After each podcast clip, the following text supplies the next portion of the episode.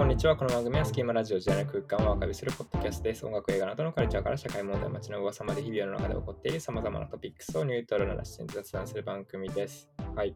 こんばんは。こんばんは。はい。えーっと、今回も、えーっと、まあ、毎月の振り返りで、えーっと、マンスリーポットラック、えーっと、2022年2月分です。で、えーっと、前回がちょっと横見さんが、えーっと、欠席していたんですけど、今月からまた、はい、戻ってきました。復活しました。まあ、ちょっとその件についてはちょっと後ほどまた話しますそうね。うん。はい。ということで、じゃあまた毎月の恒例で一個ずつちょっとトピックを見ていきましょう。じゃあ最初は映像コンテンツからですね。はーい。はい。で、えっ、と、今月見た映画とかドラマなんですけど、えっ、と、僕は今月は、なんかちょこちょこ、まあ、見て、そんないつもよくないですけど、コーダ愛の歌見ました。うなん、か、知ってますか、これ。あのー知ってる。予告編だけ見た。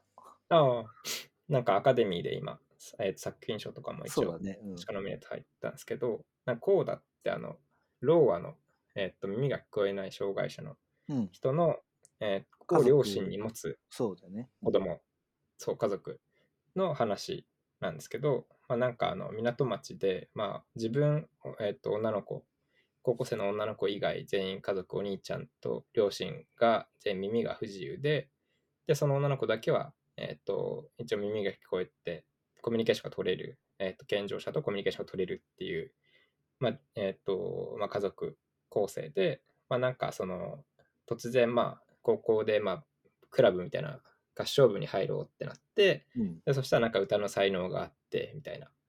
で、うんなんかその、じゃあ、バークリーだっけな、なんか受けてみようみたいなとかで、ちょっと夢を追っていきながら、その家族、その耳が不自由な家族、聞こえない家族とのなんかその、家族間のなんか絆とか、まあなんかその、まあ自分の進学とか大人になっていくっていう過程でのそのなんか、まあ家族とのなんかまあ、関係とか絆みたいなのを描いた作品で、超良かったんですよ、これは。めうん。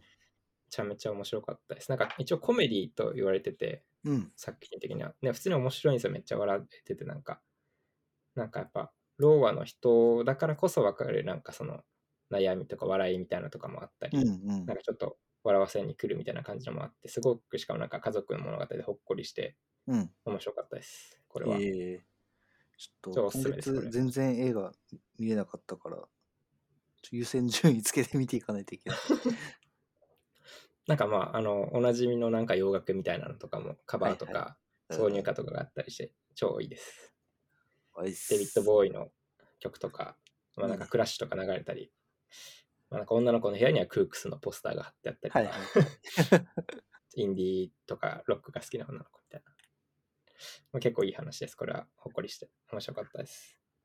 あと、ウエストサイドストーリーも見てて、うん。なんかその時系列がクソ早すぎて、なんかその、やっぱ元がそのなんだっけな、あの、ロミオとジュリエットオマージュみたいなのが、やっぱ元の原作があるらしくて、うん。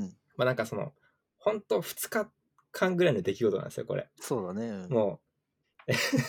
で、いやなんんかさ、高校の時にさ、あのはい音楽の授業でさ、はい、こう習ったというかさ、その歌った歌わされたりしたんだけどさ、はいウエストサイドストーリーこう映像を見て、はい、その時のその何？ミュージカル映画？当時の、はい。あのはい。ですら思ったもんね。なんか何が起きてんだみたいな。早すぎるだろうみたいなのが。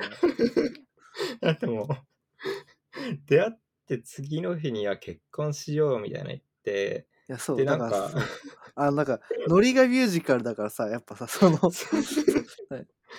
もう3つ、3つ4つ乗って、乗ってるからさ、ついていけないよね。いや、僕なんか、あの、横見さんは多分事前にしたと思うんですけど、僕うん全くウエストサイドストーリーとあかー知らない状態で見ちゃったんで、ちょっとあの無教養でちょっと恐縮なんですけど、初見で見た僕にとってはマジで衝撃的すぎて、まあ、そうだよ、ね。まあ、わかるよ、わかるよ。まああの、歌とかダンスはめっちゃ素晴らしいですよ。うん。まあ、ちょっとな、まああの、物語的にちょっと僕が引いちゃったっていうのがあります。うんっていう感じでした。まあ、あと、ボバフェットディズニープラスで見ました。これはめっちゃ面白かったです。なんかあの、マンダロリアンの、まあなんかまあ、続きみたいな感じなんですけど、バフェットなんかマンダロリアンも何？スター・ウォーズ？あ、スター・ウォーズです、スター・ウォーズです。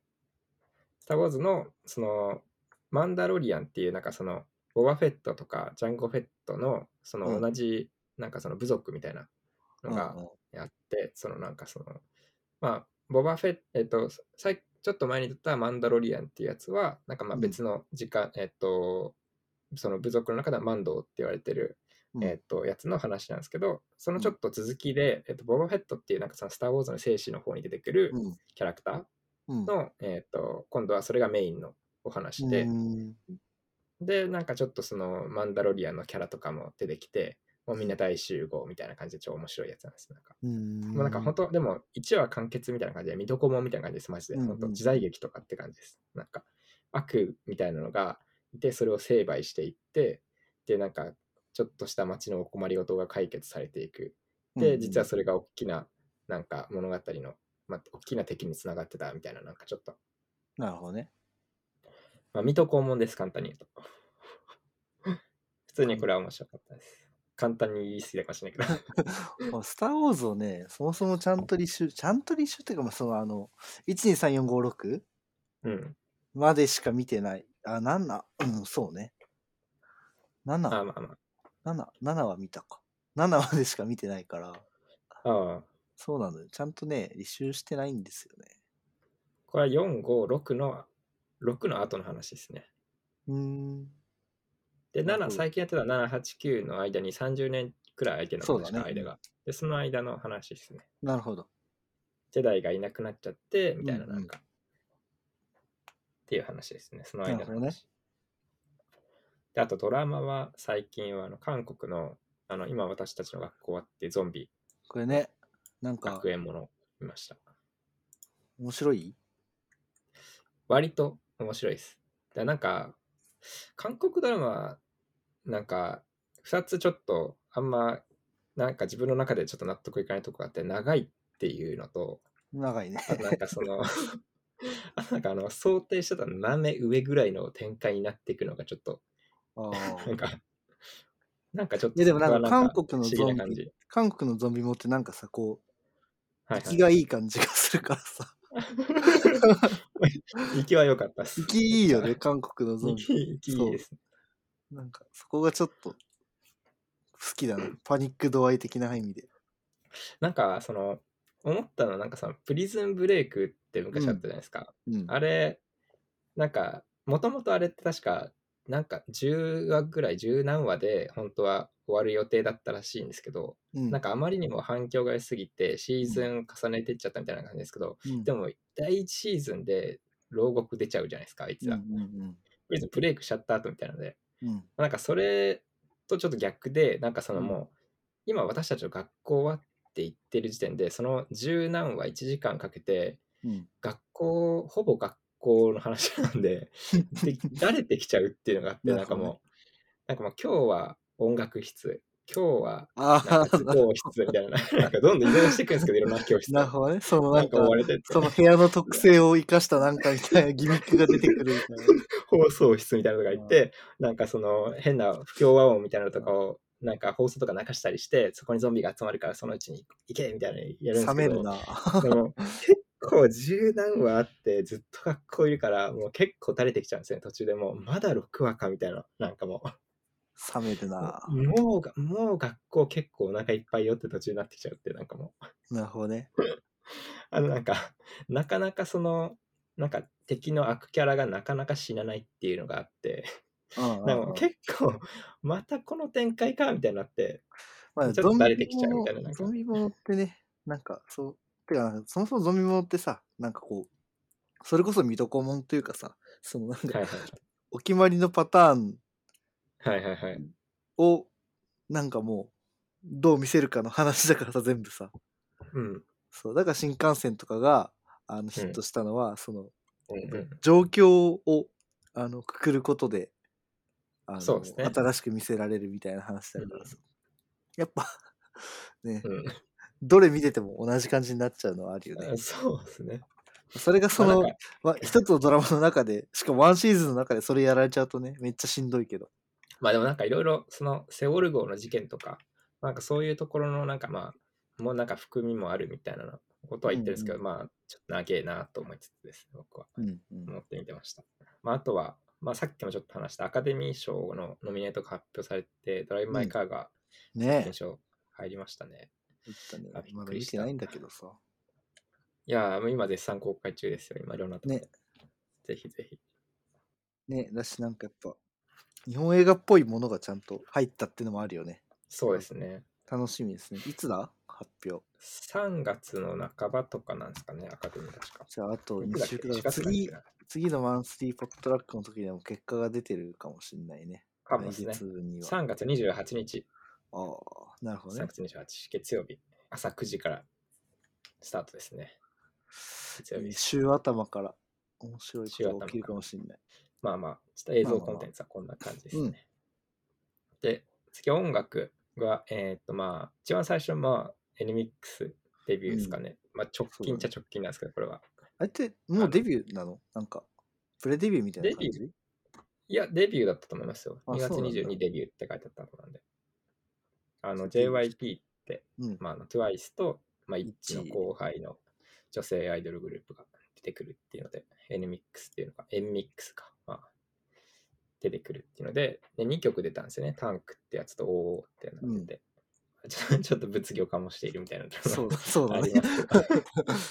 まあなんか大体出たらまあ物議醸すんですけど、K-POP なんか、そうだね。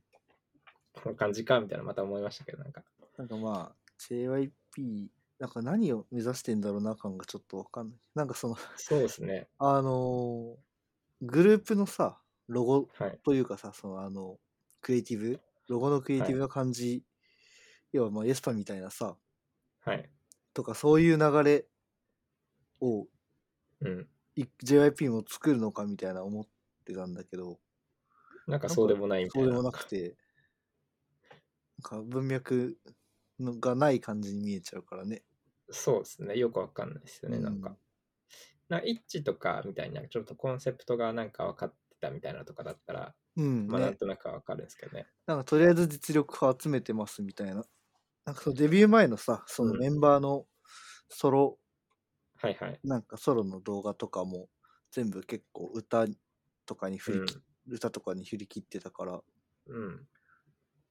まあなんか、どう、な、何で売ってくんだろうなって感じだね。実力そうっすね派集団みたいな感じうんになっちゃうのかな。わかんないけどね。うん。なんか僕最初、あの、そのソロのやつとかでうんやってたみたいな、なんかちょっとおしゃれ、おしゃれ系っていうか、なんかちょっとぎ技巧系のちょっと、そうそう、あのなんだろう、R&B とかさ、そういう感じのね、そうそうソウルとかそういう感じの、あれで、それだったら、なんかめちゃくちゃ、その、そもそもうん。JYP と相性いいし、いや、ほんとそうなんですよ。あ、なんか原点回帰的な感じなんかなみたいな思ったんですよ。やっぱ、そうそう。の JY パークのやっぱ、やっぱ培ってきたみたいな、うんなん。か、そういうの生かしてアジアンソウルル言うて、言うてみたいな。そう、でもなんかそれだったら、その感じだったら、そのイエスパとかの感じの対抗馬というか、その、そうなんですよ。逆張りとしても全然うん、いいから、そうなんですよ。デジタルに対する、もうがっつりフィジカルでいいそうそうそ言ってやろうみたいな感じが来るのかなと思ったんですよね。う、そういうわけでもないみたいそうなんですよね。なんかそういうわけでもないみたいな、うんなんか。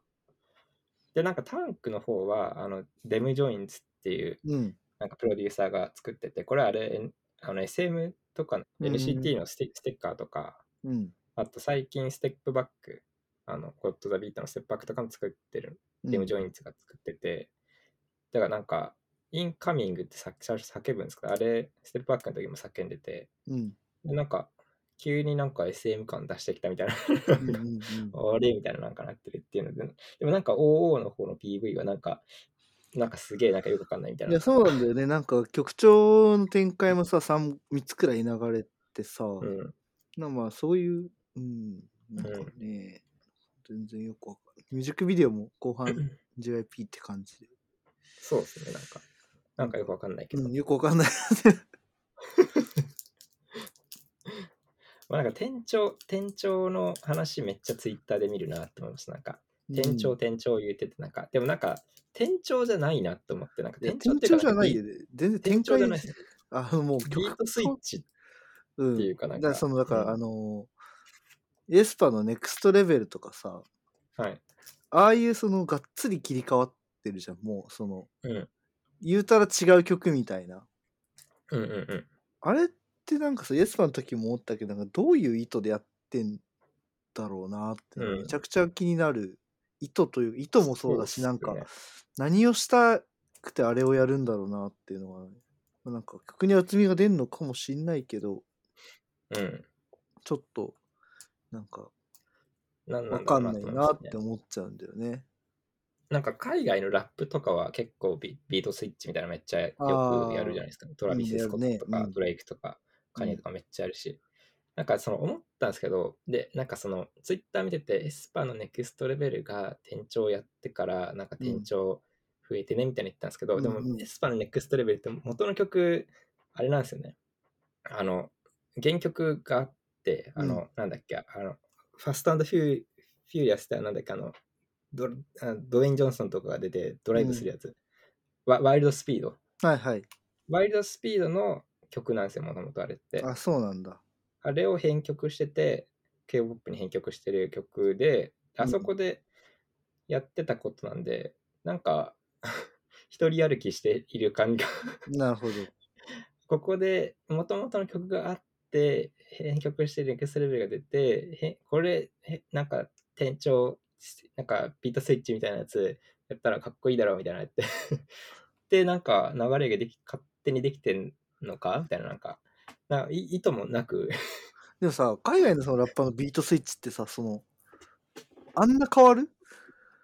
いや、あんな変わんないと思う。なんかもうビートスイッチだったらビートが単そう、ビートが変わるるっていう感じでさ、そのなんか、って一貫してはいますよね。そう曲調とかはさ、そういうのとか一貫してるけどさ、なんかもうさ、暗いから明るい可愛いみたいなさ、なんかそのね、はい。いや結構割と日本のアイドルみたいな感じの展開するなっていう。あ思いました、僕もそれ。うんなんか、うん。不思議です、そう日本のアイドルのその割とあの戦国時代中高期あたりからのはちゃめちゃみたいな感じの時の展開みたいな感じになっちゃうから、うん。なんだ何をどうや何したいんだろうなみたいな思っちゃうね、うんなんか詳しい人いたら教えてほしいねそうですね。なんかどっか解説してくれる人がいたらありがたいですね。なんか。ももクロとかそんな感じでしたっけ？あれ違うか。ももクロはまあそうっちゃそうだねあのヒャダインが脚うん。作ってたからあれはもう意図して変なことやってるっていう感じだし、えっとももクロの、えー多分えっと、ももクロももクローバー Z になる前、桃色クローバー無印というか、その、何もついてない時に、その時で、未来ボールっていう曲があるのね。はいはいはいえっ。と、Z になる一番うん。最後のシングル。ではいそれがもう、えっと、めちゃくちゃ展開というかもうビートチェンジとかじゃないんだけど、あれは、えっと、うん。3曲くらい違う曲をくっつけて作ったって。言ってたから、もうなんか意図して、そのもう全然違う流れにしたいみたいなことをやってたらしいね、うん。で、結構、そのももクロとかでやった時、まあもともとそもそもヒャダインっていう名義でやってたこともあるけど、ももクロはちゃめちゃなことやってたから、それでキャリア作っうん。な変な感じのキャリア作ってったみたいなのもあると思うからね。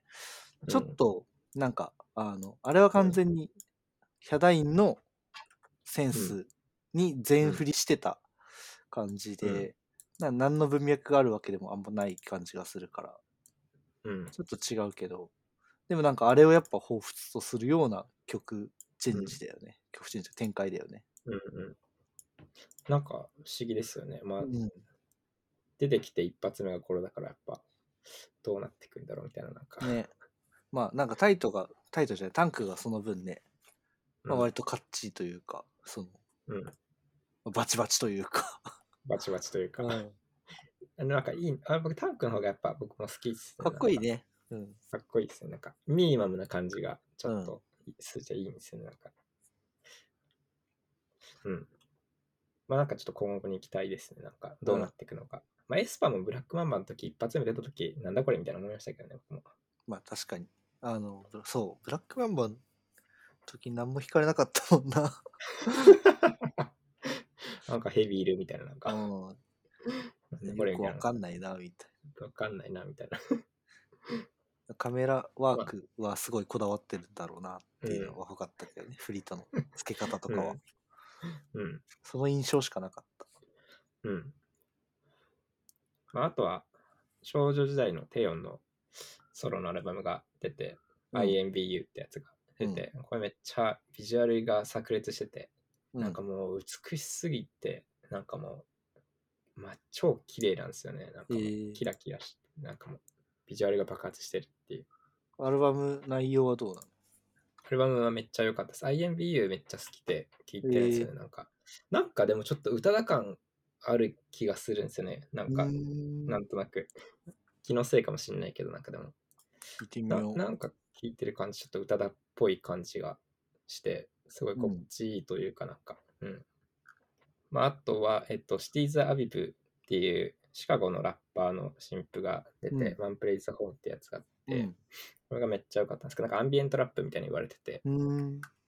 なんかこれ僕がストーリーズになんかうん投稿して、うん。Spotify のやつを、うん。そしたらなんかあの、ジムナスティってポッドキャストやってるうん。山田さんっていう方から、うん。なんかいつもなんかこのポッドキャスト聞いてくれてるんですけど、よく。うん。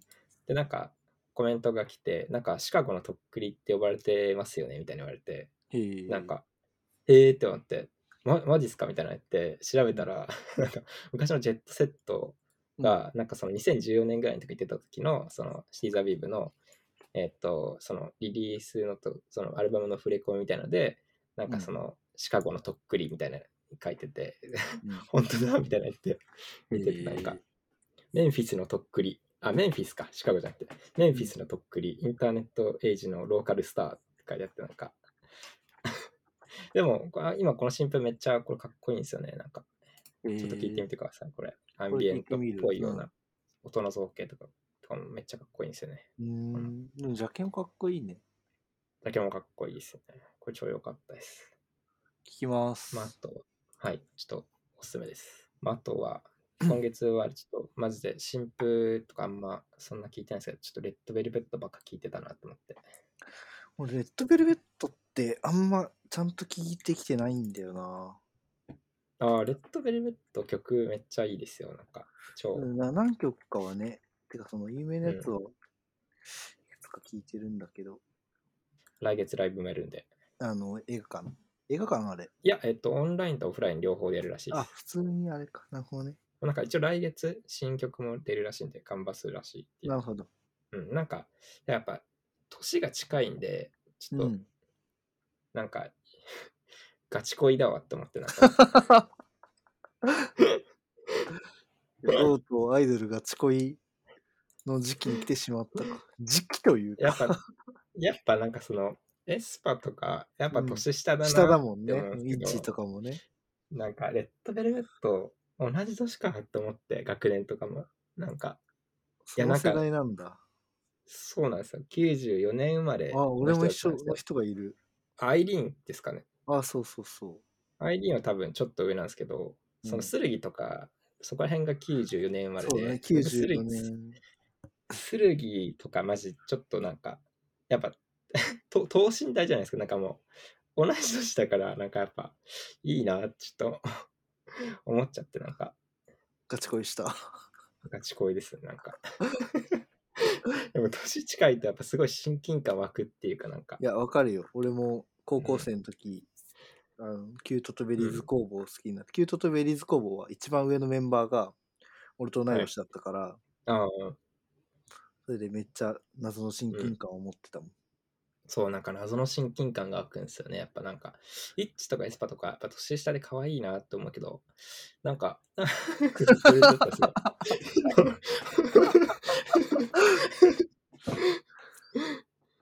おもろ。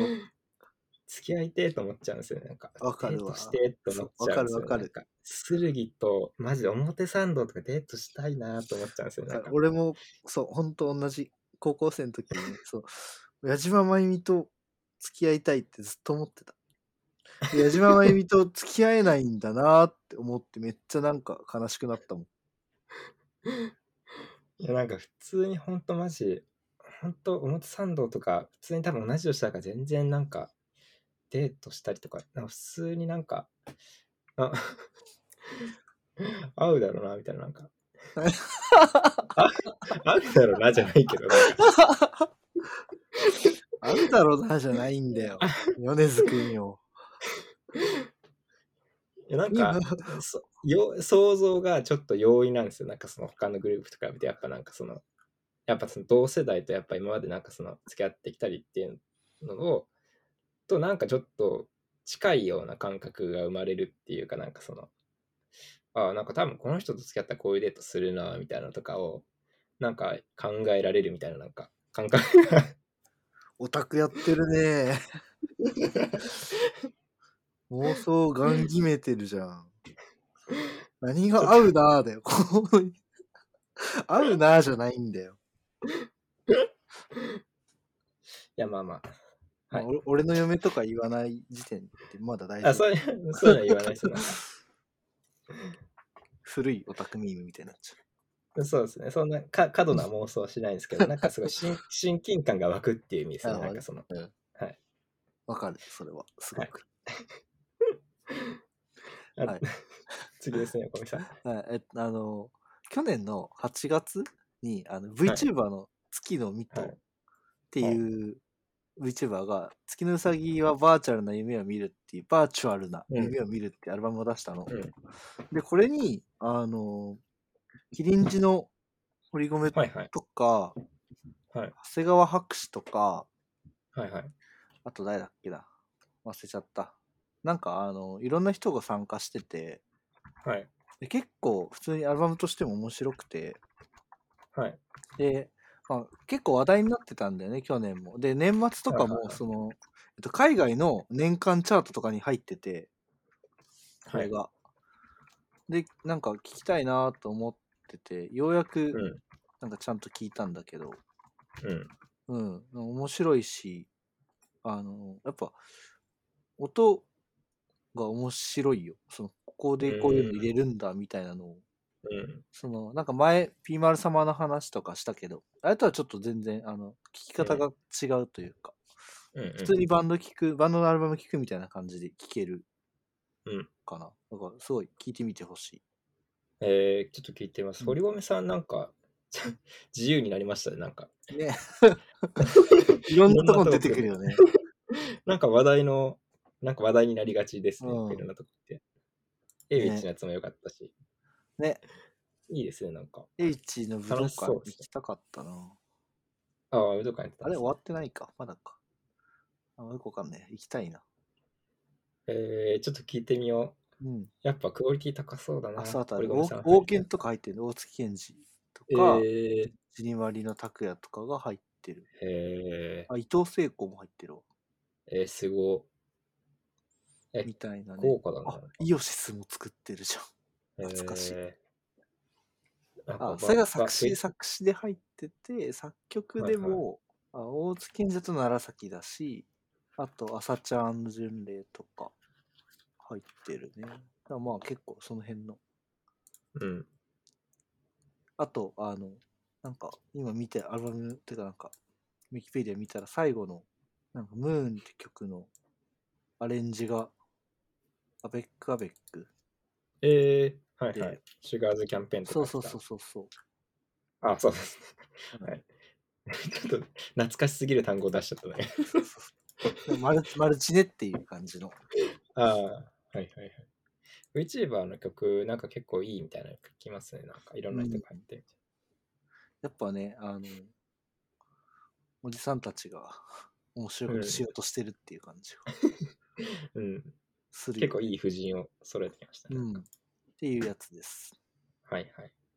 で、あとさ、あの、螺旋って、はい、つい一昨日くらい、昨日か一。昨日公開された、あの、はいなんかサイファーというか、まあ、はいはいうん、する、マイクリレそうそうそう、マイクリレーでするみたいな感じのやつで、えっ、と、ビームと、ー。はい。あ、クリエイティブドラッグストアとか、おとぎ話ーズはい。のビームで、坊主、スチャダラの、で、電ガ流、で、スカイ、スカイっはいはい。ていう4人だったんだけど、ここにスカイが入ってるのがほんとすごいなって思う。なんか世代がちょっとずつ、なんか、れ歴史だなってちょっと思いました、見てて。うんうん、だし、なんかやっぱ、そのラップスターで出てきたうん。人だから、だからこの、うんほんともう、11月、12月、去年の、ね、12月か、とかで、名前が出たラッパーだから、それをもう2月に公開のやつでフックアップしてるっていうのが、うん。なんかやっぱすごいよね。しかもそのうん優勝してるわけでもないし、決勝も負けてるし、決勝にも行ってないんだよね。まあ、うん。そのまあ相手が悪かったみたいなのあるんだけど。いやだから、うん、これは結構驚いた。うん。で、それでやっぱラップスター誕生、去年のやつはすごい面白かったなって思って。ね、あの、やっぱ審査員がさ、今の現役のはい。エイビッチとか、バットップとか、なんか、ちゃんと若若い人が聞いてるというかね、あの、まあ今、今、今っぽいラッパうんーたちが審査してるっていうのもあって、すごい注目されてたけど、うん。決勝上がったメンバーとかやっぱ売れてるもんね、今。うん。なんかフジタイトとか、チャート、Spotify のチャート、ヒップホップ、日本語とか、日本語ラップのチャートトップになってたし、うん。サイバーレイもめっちゃイベント呼ばれてて、あの、愛知でやるトカナ X の、あの、イベント、なんかトカナ X の名義っていうか、なんかまあ、毎年やってんのかな。あの、あるんだけど、それのオープニングアクト呼ばれてたし、うん。まあエイデンとかもほんと毎週東京でラップし、なんかイベント出てるしで、すごいなーってうん。やっぱまあ、毎回なんだかんだちゃんとした人が出てきてるっていうイメージだから、なんかラップスター誕生、いい番組だなって思う。うん。てかなんかその要は、えっと、今のこう、ヒップホップが流行ってるのって、あの、フリースタイルラップが流行ったからじゃん。と、まあうん思ってるんだけど、その入り口としてね。そうでで、すね。あの、フリースタイルダンジョンでそれがまあバーンって火ついたけど、フリースタイルダンジョンがなんでできたかって、高校生ラップ選手権があったからはいはいはい。なんだよね。そうですね。で、高校生ラップ選手権の第1回が、さっき調べたら、2012年の7月とかで、もう10年前くい。らい、そう、あの、スカパーかなんかでやってた、スカパーじゃないか、BS? でやってたバズーカっていう、BS、そうですね。バズーカは懐かしい、バズーカ。俺が1番か2番くらいに好きなバラエティ番組。大学でよく見てましたね。そうみんな、で。ね、あの、バズーカと、あの、やりすぎ工事が俺が好きな2大番組だから。そう。で、そう、バズーカ。で、第1回とかでも、ティーバブロ優勝してるし、うん。フジタイトも出てたし、ワイザーも出てたし、みたいな感じで。うん。で、今第2回やって、第3回で、とかで結構話題になって、うん。第4回でバーン行ったみたいな感じのあれだったから、うん。やっぱそれでフリースタイルダンジョンにつながってっていうあのラップシーンができ,、できるというかラップシーンの盛り上がりにつながっててでバトルからじゃないラッパー、そういう音源のラッパーをどうフックアップするか、若手をどうフックアップするかみたいなのでラップスター誕生が始まってると思うからやっうんうん。ぱこうすごいずっとつながっていまだにこうどんどんどんどん展開してそれが機能してるってなんかいいシーンができてるなって思うね、うん。なんかいいよねすごいっうん。いや、もうて思った10年経ったんだ。いや、そう10年経ってここまで来たんだな、すごいな。いやそうだよ本当にね TikTok とかのね影響もめっちゃ大きいと思うけど、うんうんうん。いや、そうですね。それをなんか実感する。この12ヶ月だった。うん。てかまあそれ前でそれまでまの前のラップスター誕生ちゃんと見てなかったから俺が。はいはい。そう。とか思った。まあ、あとは、次は、サマス、えーっと、サマソニじゃないや、スーパーボール先生、次は。そうっすね。あの、月曜うん。朝一でやってて、ね僕はミーティングが終わった瞬間に始まって、うん。月曜朝一の、うん。終わった瞬間つけて、うん。で、作業してみたいになってて、や、なんかもう本当あの、ツイッターであの、この並びのメンツマジでナルトのほかげの像だみたいな いや、適切すぎるな、その表現と思って。そうだね。別にそんな、僕、ラップそんなめちゃめちゃ詳しいわけじゃないけど、さすがにこのメンツ全員知ってるしな、と思って、なんか、すげえな、と思いながら、やっぱ。うん。あとなんか面白かったのですね、スヌープドッグが、あの、ハーフタイムショーの間に、あの、タイマー吸うかどうかをかけてるっていうのがあって、で、なんかあの、吸ってないってなったんですけど、あの、実はあの、パフォーマンスが始まる前に、直前に頑張ってめっちゃスーって吸ってたって。めっちゃ面白かった。いや、まあ、まあ、そう、それだけなんですけど、まあ、うんまあ、まあ、いまあ、いろいろありますよ。なんかまあ、ね解解説とかはまあ見てください。詳しいところはまあ。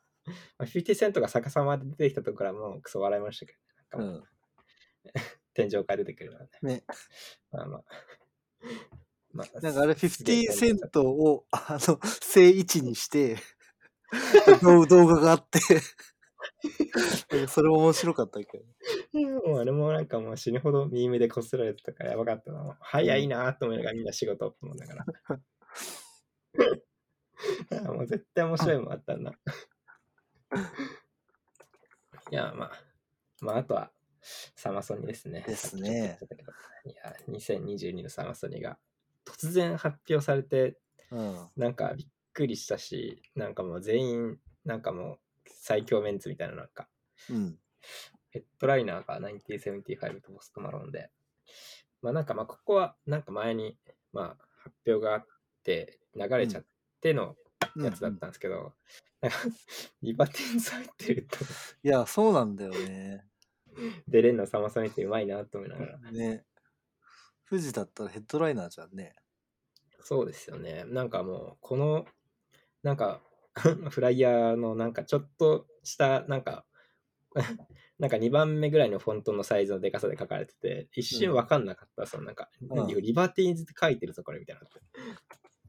あと、あの、 Megan Thee Stallion とか。うん。いや、あとプライムス、プライマルスクリーム、 Screamadelica ライブ、やばいですね、なんか。これ何？ Screamadelica ライブって。え、なんか前、なんかロンドンかなんかで、スクリーマデリカの再現ライブなのかな、これ。なんかやろうとしたみたいで、で、なんか流れ流れちゃったんだっけな、でも、やったのかな。でもなんかあって、で、なんかそれで、なんかもう一回見れるみたいな、なんか日本で見れるぞみたいな。てかセント・ヴィンセントもいるからさ、いや、熱いっすよね。あのアルバム聴けると思うと、まいや言ったらだけどそう、めっちゃ楽去年のし新婦が。み。ね。あと、個人的にやっぱ一番見たいのがリナ、リナ沢山が超見たすぎて、もうやばいっすね。とうとうっていう感じ。とうとう日本に降臨。うん。え、てか、ほんとメンツいいよね。いやー、最強ですね、これ。よく呼べたよと思う、これは。あとなんかやっぱサマソニの軸というかさ。いや、まあなんかこ、まあさ、軸というかなんかこう、まあ、言うたら今回のは富士とも全然被りそうなメンツだけど、うん。なんかでもあの、よくわかん、よくわかんないとか言っちゃダメか。あの、EDM の感じとか、はいはあの、要ウルトラっぽい感じをね、なくしてくれたのがうん、そう嬉ですね。しいな。なんかあの頃のサマソニ的な、なんかその昔のサマソニを今のメンツでそうそうちゃんと。集めてきたみたいな。なんかうん。原点回帰感があっていいね。0なんか年代のササマソマソニって感じするもんな。あ、そうですね。あれの今版見て、うん現代版でちゃんと読んでくれたみたいなので、うん。超熱いっすね。いや、いいメンツを本当見ましたわ、これ、マジで。うんイーバ・ドゥービーとか見たいし、いや、超いいな。あとは開催するかどうかだね。そうですね。これは開催する ことですね。開催してほしいな。ねえ。絶対見たいよ、これ。いや、なんかその、前日かなんかに、なんかうん LINE で話してたじゃないですか、なんかその、なんだっけ。そうね、サマソニ。いや、もう、あの、本来、そう、サマソニの価値はどこにあるかをもう一度考え直してくれっていう話をしてたからね。そう。ちょうど前日にその話してて、このメンツ来たから、すげえと思って、なんか、考え直してくれたって思った。やるやんと思って、なんか。いや、マジでこれめっちゃ楽しみだな。まあ、まだまだ多分追加多分これ普通のサマソニみたいなメンツって多分揃うんですかね。やっぱここまで来たら。うんい。つも通りの。それがめっちゃ楽しみだなと。あとはまあ、どう客寄せしていくかだよね。うん。あの、CL って、これ確か21かな。うん。あの、CL がいるから、ちょっと K-POP こ来ないかなって、ちょっと、心の中でちょっとした期待感が。誰、な誰呼べるか。いや、でも、全然あると思う。え、去年さ、入ってなかった？誰か。入ってましたっけ？いないかも。あ、BTS か。2020。え？いや、?BTS BTS 書いてますよ。BTS 書いてますよ。え、これ本当？あ、違う、これアーカイブライブか、これ。さすがに。いや、でも、話が変わるだろう。ちょっとそれは話が変わるか。2020年はだって、ダイナマイト出てる年でしょ？来てるわけないよちょっとそれは話変わるなうん全然違うよ。でも、でも今、この年、今年で BTS 呼んだらちょっとパワーバランスが崩れすぎるから、うん ちょっと、ちょっと別のやつがいいな BTS 今しかもお休み中じゃん。まあそうですね。今お休み中ですからね。えー誰来てほしいかな誰来てほしいですか ?1、1。G は来てほしいね。1エスパー。いやでも、サマソニだったらイッチだな。やっぱ楽曲数的にも、曲的にも。そうですね。うん、呼びやすそうだし、あと、そう。なんか JYP だと、うん。なんか、え、エスパとかは A ネーションとかあるんじゃないですか？ABEX とか。あれって ABEX なの？日本。日本は ABEX ですよ、確か。あ、そうなんだレッド。ベルベットとかは昔は A ネーションとか出てたんで、ええー。A ネーション行くか。ちょっと A ネーションはワンチャンありです。うん。まあまあ、そんな感じだね。そうですね。まあちょっと、まあ、夢が膨らむなって思う。うん。今後にも期待できるなっていう感じですが、まあ、フジロック楽しみです今日は。はいそうだね。まあ、あとは、TWICE の LA 公演がやってたんですよね。うん。これ、ちょっと、マジで、見たかったな、マジで。いや、なんかめちゃくちゃ YouTube とかさ、インスタとかはい TikTok に出てきて、TikTok あんまない、出てこないか。出てきてさ、インスタとかに、めちゃくちゃ見たいなって思った。うん。いや、もう、規模感がやっぱ、なんね、かもう、いいよね。あの規模で見たいよなってうん。アメリカみたいな、なんか、なアメリカってやっぱり LA っていうのが良かったなと思って、うんなんか日本とかじゃなくて、なんか、やっぱあの、英語圏でやっているあのライブの雰囲気でうんうん TWICE 見るっていうのはめっちゃ、それで見たいなと思って、なんか、うん。めちゃくちゃグッズもデザインいいし、なんかグッズだけ普通に欲しいわ、あれ。そうですね、あの、うんクルーネックのスウェットなのか、T シャツみたないんかな。あれ古着っぽい色あせた感じのね。あいいっすねいいよね。あれ超欲いい。あの彫刻みたいな腹筋。まああ話題になあ、ってましたねみんなね。みんなの腹筋。いやー、あれバキバキだっ、た。でメンバーみんな絞ってたね、やっぱ。ちょっとでも自分も筋トレ頑張ろうと思いましたもん。なんか、最近筋トレまた始めたんで、俺もチーム行ってるから、最近。音楽はそんな感じですかね。はい。ということで、ちょっと、マンスリーポッドバックがいつも1回で収まるところが、ちょっと音楽の話しすぎちゃったんでちょっと、久しぶりに話したから、2ヶ月、まあコンテンツは少ないけど、ちょっと話すの久しぶりだったから。そうなんですよね。ちょっとじゃあ1回ここで、ちょっと前後編に分けたいと思います。ということで、一旦前編、前編の方は映像コンテンツ音楽の話でした。では。では、続きもよろしくお願いします。お願いします。